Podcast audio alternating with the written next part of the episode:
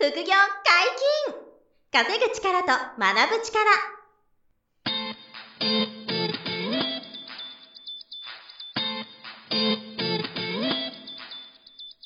この番組は稼げるようになりたいを叶える副業アカデミーの提供でお送りいたします。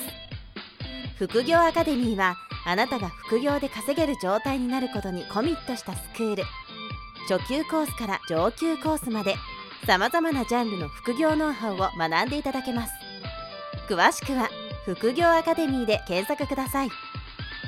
こんにちは小林正弘です。山本博です。よろしくお願いします、はいよろしくお願いします。本日も二人でお届けしますが今日は何の話ですか？はい、えー今回は新築 RC マンションを建築しますっていう話をしたいと思うんですよ。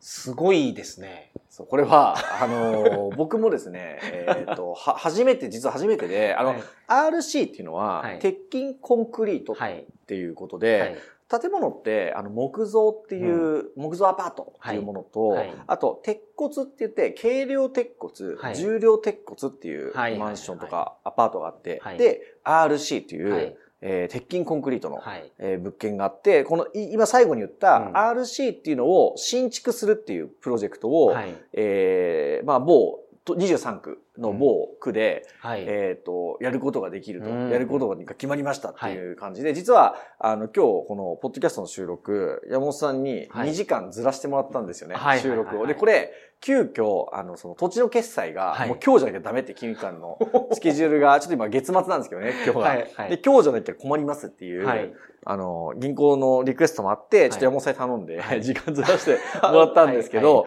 なんでさっきうん、あの、その土地の決済を、はい。もうしてきたんですよ。ん。で、あの、地べたにその何十坪みたいな土地があって、はい。で、そこにこれから5階建てのうん。マンションを建てると。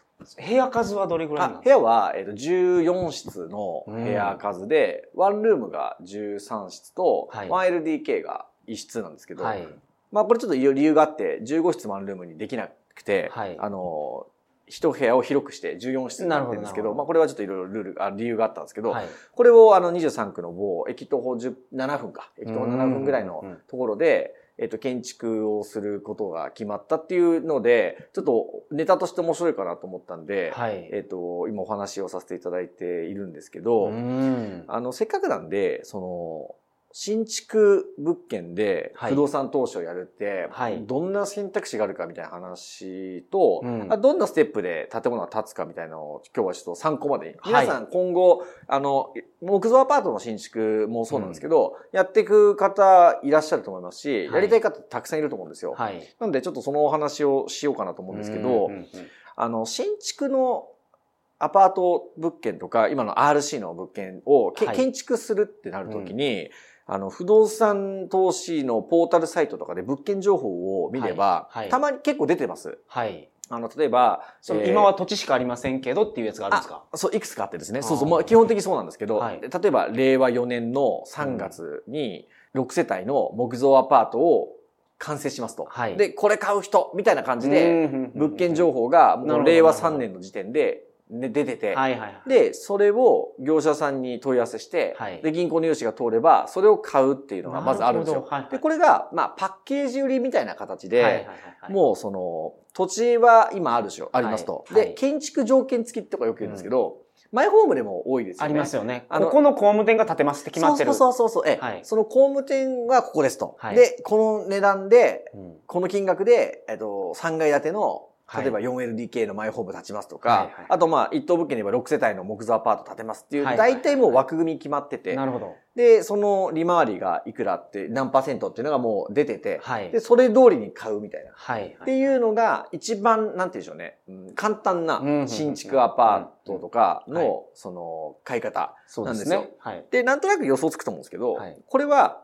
あの、売り主の不動産業者さんが、利益をちゃんと乗せた上でうん。そりゃそうですよね。販売しますよね、はいもちろんだから、ちょっと割高なんですよ、うん傾向としては。はい。だから、利回りが少し低くなる。はい。あの、買った金額に対して年間でもらえる家賃収入っていうのが、あ、の、例えば、えっ、と、まあ、これも場合によるんですけど、えっ、と、今23区の区によるんですけどね。はいまあ、例えば新築で6%とか、うんうん6.5%とか、あの、もう、例えば港区だったら、それでももっと低いんですよ。あの、あー港区だったらもっと低い。それ土地が高いからってことですか？そう、土地が高いから。はいはいそう。で、あの、建物を、うんその、業者さんが建てるけど、その、パッケージで全部まとめて買っていくみたいな形なんで、あの、どうしても割高になっちゃうっていう感じ。でも一番楽です。はい。買うのが。そうですよね。もう全部決まってるんで。決まってる後の段取りが。そうなんですよ。はいで、あと有名な、まあ会社名は言わないですけど、有名な業者さんも、はい新築のパッケージ売りが得意な業者さんっていっぱいああります。うんうんで、年収その高くなくても、その業者さんの実績で、定型ローンっていうのがあって、はいはいはい。比較的融資のローンも出やすくて、なるほどなるほど。で、買うみたいな。はいで、これもあるんです、あるし、まあ、それが、あの、なんですかね、だ全然ダメじゃないんですけど、はいまあ、ちょっと割高に買うケースがあるし、あの、注意、注意が必要っていうのが、まあ一つあって。そうですよね。うんあの、不動産投資の先生が来られた時、うん一番大事なのは何ですかって言ったら、はい。一番初めに払うお金ですっておっしゃってた。ああ、そう。そうですね。はいだから、いくらで買うかがめちゃくちゃ大事なんですよ。だから、そこで利回りも決まってるし、はいあの、要は将来の売却する値段考えても、うん今安く当然立てなきゃいけないっていうのは当たり前なんですけどね。はいはい簡単じゃないんだけど、それがあるから、うん最初のいくらで、その新築仕込むかっていうのは重要っていう意味では、パッケージ売りってことはうん、どうしてもその経費とか利益が乗りやすいからそう、ですよちょっね。と割高で掴むリスクがある。はいでも手離れがいいとはい。いう感じなんですよ。で、これがまあ一つのやり方なんですけど、あの、真逆にあるのが、はい。土地から一切新築でやるっていう。ももう土地探しから自分でやってって、で、自分で施工店とか設計事務所とかを見つけて、えー組み立てていくと。はい。で、これが難易度が一番高い。うんですけど、一番筋肉質に建物が建つとはいはいはいはい。いうパターンなんですよね。なるほど。要するに自分たちで、えっ、と、土地も安い値段で見つけてくるし、うん自分たちで施工店にと見積もり入れて、はい使用も自分たちでこう指示して、はい。安くするところとうんこだわるところを決めて、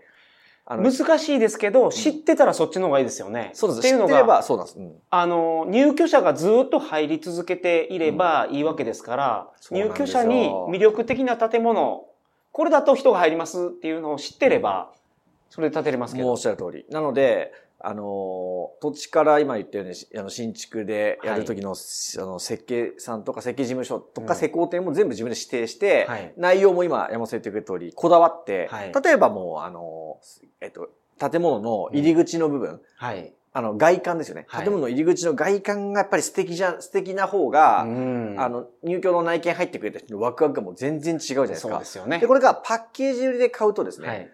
思ったよりも、その、デザイン性が乏しいとか、うん。あの、追、加コストが払ってくれないなら、はい。ここまでおしゃれなことできないし、はいはいあの、ここに石使うのは無理ですみたいな、サイディングですみたいなこととかっていうのがどうしてもあるわけですよ。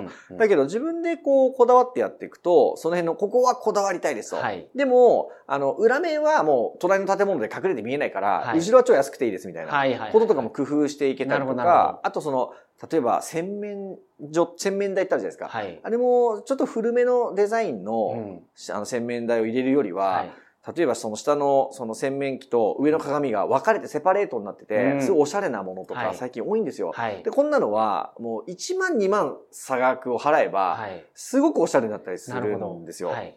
だけど、女性とかすごいこだわりますもんね。いや、めちゃくちゃ気にするんですよ。それが本当家賃に反映しちゃうんですね。はい。はいなんで、あの、6万5千円の家賃がはい6万8千円でも入居されるとか、7万円でも決まるみたいなことっていうのが、本当に今おっしゃった通りで、うん。洗面所が、洗面台がいけてるとか、はいはい例えばファンが回ってるとかね、はい吹き抜けの、あの、僕が昔僕やった木造アパートは、はい。あの、ロフト付きの、あの、ワンルームで、はい。ロフトがついてるんですよね。うんで、そのロフトがついてるってことは、ふリビングが吹き吹き抜けてるじゃないですか。はいでそこに僕ファンつけたんですよ。なるほど。ファン。で、ファンなんてあれほんと数万なんですけど、はいでこれで内見した人が、うわーって、はいはいはいはい。全然実用性ないんですよ、ファンって。あの、回す、空気がちょっと流れ空気が流れるだけですよ。はい見た目だけいけてるだけなんですよ、ぶっちゃけ。なんだけど、家賃はプラ5000円とか、相場の、その辺の新築の、あの家賃の相場の5000円とかでもバコーンって決まるわけですよ。なるほど。なんで、そういう、こう、入居者さん目線の喜んでもらえる内装とかの組み立てとかも、うん土地から一切自分でやっている人の方が、うんあ案件、やり方の方が、融通が効きやすいっていう。はい。たださっき山本さん言ってくれた通り、大変だったり、はい知識が必要だったそうですね。知っりするから。とかないといけないですよね。そうなんですよ。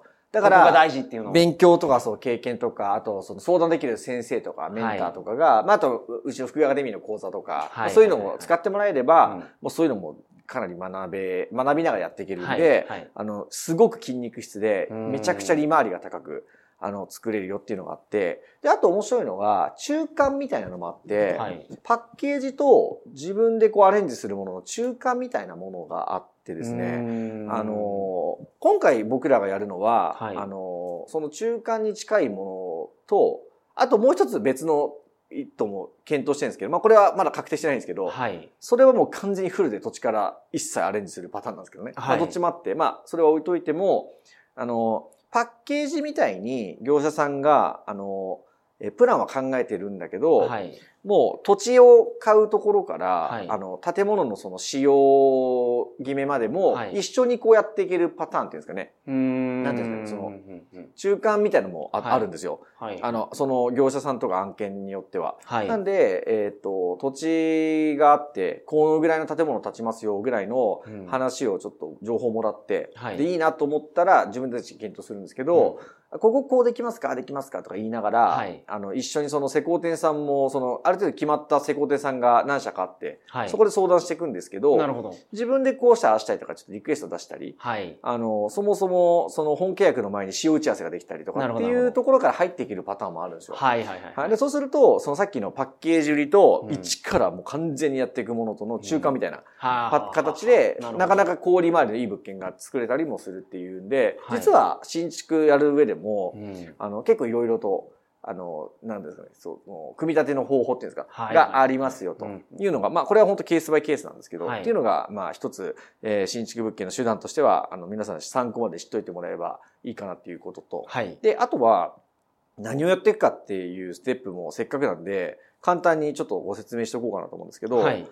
き最初にまず土地を見つけるわけですよね。はい。まあ自分で見つける場合もあれば、業者さんから紹介してもらう場合もあれば、はいまあネットで見つけうんるパターンもあるんですけど、まあ土地を見つけますよと。はいそしたら、あの、そこにもうさっき言った通り、プランが載ってる場合もありますよね。はい。もう工務店も決まってて、そうそう建てる建物も、建てる建物も全部決まってる。決まってると。はいそう。はいで、それをやるっていうパターンもあれば、あの、今僕らが一つ検討している土地は、あの、この土地だったら、うんあの、そもそも2階建てが立ちそうみたいな、はい。あの、案ぐらいが出てた物件情報なんですけど、はいいやちゃんとやれば3階建てになるねみたいな。なるほど、なるほでど。3階建てられるねって言って、はい自分たちでちゃんと知り合いの設計士さんに言って、3階建ての図面を引いてはい。いくパターンもあるんですよ。うんまあそれはその場合によってなんですけど、はいまあ提案してもらうか、自分たちで施工店さんとか設計事務所とプラン練るかをして、うんで、数値のシミュレーションっていうのをやるんですよね。はい。で、ここにこれぐらいの物件が建てば、いくらぐらいの賃相場で、うん満室になったら、だいたい年間何パーセント。はいで、80%の稼働だと、利回り何パーセントぐらいだね、と。うんで、そこに諸経費がいくらぐらいかかって、うんで、自己資金いくらぐらい入れて、で、いくらは銀行のローンが出てみたいなのを、はいはいはいまあ、仮でシミュレーションをして、うん。で、あ、これ、あの、合うなと。はいすごくいい、あの、投資になるなと思えば、買い付けを入れると。うんその土地に買い付けを入れるんですよはい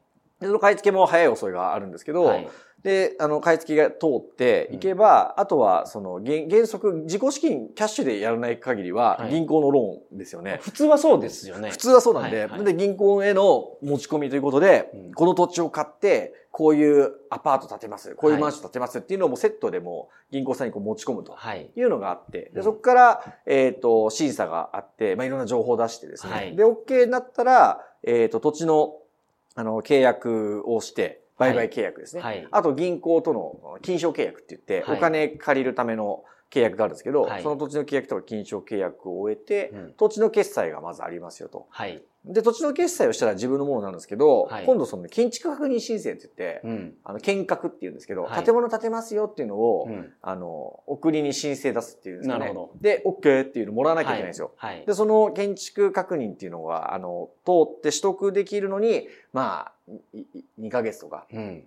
3ヶ月とか、まあ場合によるんですけど、それぐらいで取って、はい。で、そしたら着工に行くんですよ。うん、なるほど。あの、地鎮祭って言って、あの、土地で、はい。一回、なんていうんですか、こう、お祈りして。お祈りして、そう、あれやるやんないあると思うんですけど、地鎮祭やって、無事に立ちますようにっていうのをやってから、着工して、はいで、その時に、あの、もう一回銀行と金賞契約があるんですよね。はい。で、そこで土地、あ土地の決済も終わってるんですよ。はい。で、建物の決済の時にまた融融資のための金賞契約っていうのがあって、はい。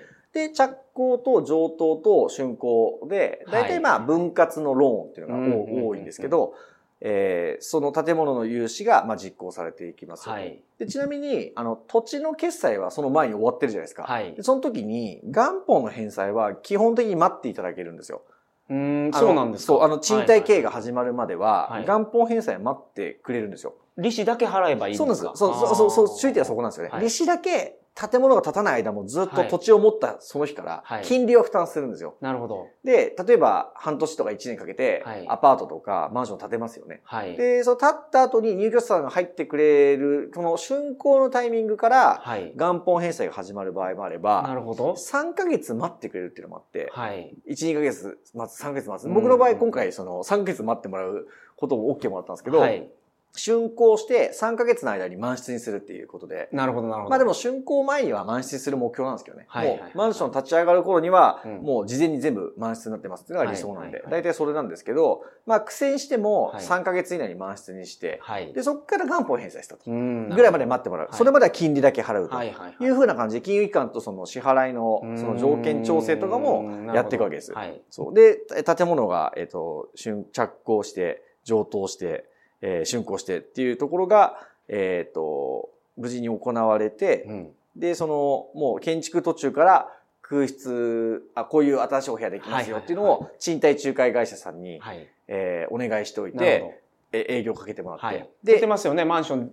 新しく建ちます。あそうです募集中って。まだ建ってる前にそうです。出てますもんね。はい。で、新しいから皆さん、こう、あの、最新のおしゃれな部屋をイメージしてくれるんで、はいやっぱり入りますっていう人が多くて。うん。なんで、ちょっと最初はプレミアのその家賃っていうんですか、ちょっと高めの家賃でも入ってくれるっていうのがあるあるで、はい。で、それで、あの、さっき言った通り、繰り返しになっちゃいますけど、えっと、満室になって、その後にす、あの、元本返済が、はい金利含めて元本返済がは始まっていくとはい。いう感じが、まあ、賃貸経営としては、あの、ステップを踏みますよと。なるほど。で、えっと、例えば、あの、まあ、えっと、仮に7%とすれば、えっと、7%満室家賃みたいなのを、はい。えー東京23区のど真ん中に、うんえー建てると。はい。まあ、で、えっと、それを将来、えっと、まあ、長期保有する前提で建てるんですけど、はいこれは、あの、売却するっていう世界もあるわけですよ。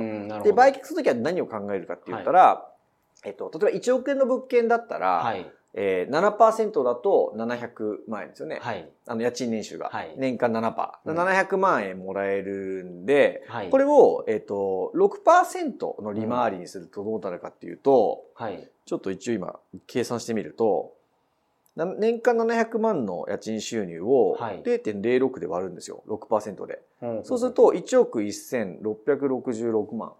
になるんですよ。だから1、1億円で7%の物件をはい。0.6%の利回りの収益不動産で売るとなれば、はい。1億1666万。はい。だから、あの、もし6%で買ってくれる人がいれば、えっと、単純計算で1660万ぐらいがプラスで残ると。まあ、あの、仲介手数料とか諸経費とか全部あるんですけど、差し引かれる。はい。そ一般的な相場がそれぐらいってことですか ?0.6 かけるぐらい。あ、えっとね、今のは、例えば、あの、7%の物件だったら、あの、建てたものが、はいあの、6%でもう売れるような立地だっていう分析を前提にしてるんですよ。なるほど。だからそういうところじゃないとダメなんですね。そう、6%でもうやりたい人が多い物件を7%で建てるんですよ。なるほど。だから10%でも買いたいなと思う人がいる物件を12%ぐらいの利回りで建てられれば、はい2%あの、要はぬ抜けるっていうと言い方悪いけど、はいはいはいはいちょっとそ、例えばそれで説明すると、1億円の物件が、えっ、と、12%で回る、まあ、はいあの、23区の、あの、新築でうん12%って絶対今、よほど土地が安く買える、あの、すごい人じゃない限り無理なんですよ。はいはい100%無理だけど、はい。まあ、あの、ちょっと、何かの物件を、えっ、と、新築中古関係なくね、はい12%の物件を分かりやすく1億円で買えたら、1200万円家賃入ってきますよね。はい。で、これは、12%で買えたんだけど、はい利回り。これを10%でも買う人いるだろうなって、もし勉強した結果分かったとしますよね。はい自信があると。はい。したら、えっ、と、1200万円を割る0.1なんですよ。10%なんで。そうすると1億2000万ですよね。うんうんうんだから、1億円で買った12%の物件を、はい。10%の家賃収入の投資物件として売れるならば、うん1億2000万で売れると。はい。そうすると2000万円、あの、その、要は、利益が。はい。出ますよねそうですね。はい。だから、えっと、例えばそれが、えっと、まあ、建ててすぐ売るっていうのは少ないんで、えー5年後とか、うん、うんまあ、3年後、5年後に1億2000万とかで売れると。はい5年後にね。っていうこ自信がある、あの、勉強した結果、それがいけると思えば、はいはい。えっと、5年間家賃収入を、うんまあ、今の、今の話で言うと、12%の物件だったら、はい。えー1200万円を、5年間もらえるわけ5ですよね。年間もらって、まあ、6000万ぐらいもらいますよね。はいもうもちろん元本返済とかはい全部あるんですけどね、税金とか。元本返済とか税金とか全部払った後の残り、あらりっていうんですか？そう、あ粗利はね、大体、今の話で言うと、どれぐらいだろうな、200、えー、せ1000万は残ってるかな。なるほど。はい 5, 年でね、5年で。はい1000万ぐらいはおそらく残るんですよ。はい。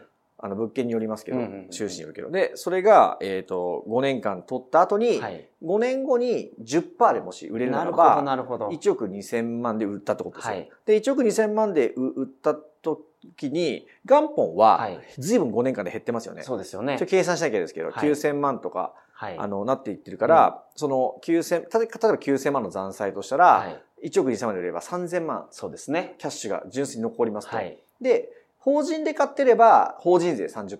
はい。で、あの、個人だったら短期譲渡税、長期譲渡税があるんで、はい5年目以降に個人の場合売った方がいいんですけど、はい5年目以降に売れば、えー、20%税金がかかるんですね。はいで、。これを差し引いて、うんじゃあいくらお金を送るかって言った時に、やっぱりその累計のキャッシュフロー、5年分のキャッシュフロー、手取り純粋な手取りと、えー売却利益を足し算すれば、はい。まあ、2000何百万、2000万とか少なくともが、えーとその5年間で、えーと純粋に、はい。えー作れるっていうね。強烈ですね。そう、強烈なんですよ。強烈なんですよ。で、これに、その、そ、そこまで絵を描いて、はいえっ、と、物件を、その、新築する場合もあれば、はい中古の物件も買う場合もああるとなるほど。いう感じ。で、まあ僕は今回、あの、やるのは新築の RC なんで、はいはい。えっ、と、土地から新築の鉄筋コンクリートマンションを建ててで、えっ、と、まあやっぱり、その、金額がもっとでかいんですよ。1はい億どころじゃないんですよ。はいでかくそて。りゃそうですよね。新築のそそうなんですよ。建てるってそうなんです。1億じゃ立たないんですけど、はいでも建てて、で、それを、えっ、と、さっきみたいに、こう、一利回りが1%とか下がっても、うんみんな欲しがってくれるだろうなと。はいで、僕らも満室にして、はいその1%低い利回りで買っていただいても、うんそれでもみんな成功するなぐらい、はい。安く土地を買ってるんですよね。なるほど。頑張って。はいはいはい。で、それで建築するみたいなことをやっているうんうんうんと。で、まあ、すぐ売る予定じゃないから、はい長く持っていく大家さんとしての事業なんでう、んまあ、もちろんその長期保有なんですけどね、いつかどっかで売るタイミングがもし来たとしても、はいそういうことが出口であるなと思いながら、あの、新築すると。なるほど。こういうことでやってるんですよ。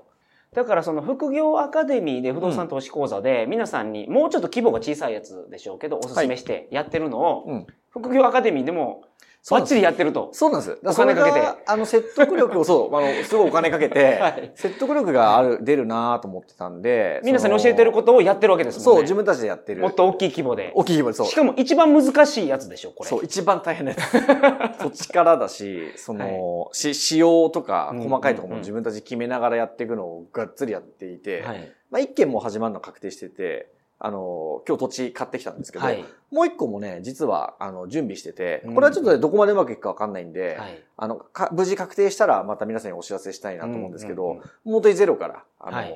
土地を見つけてきて、うん。じゃあどう設計施工するかみたいなところも一からやっていくみたいな組み立てを、あの、やってるパターンとか、はい。だかなりこう、あの、皆さんにこう、面白く聞いていただける。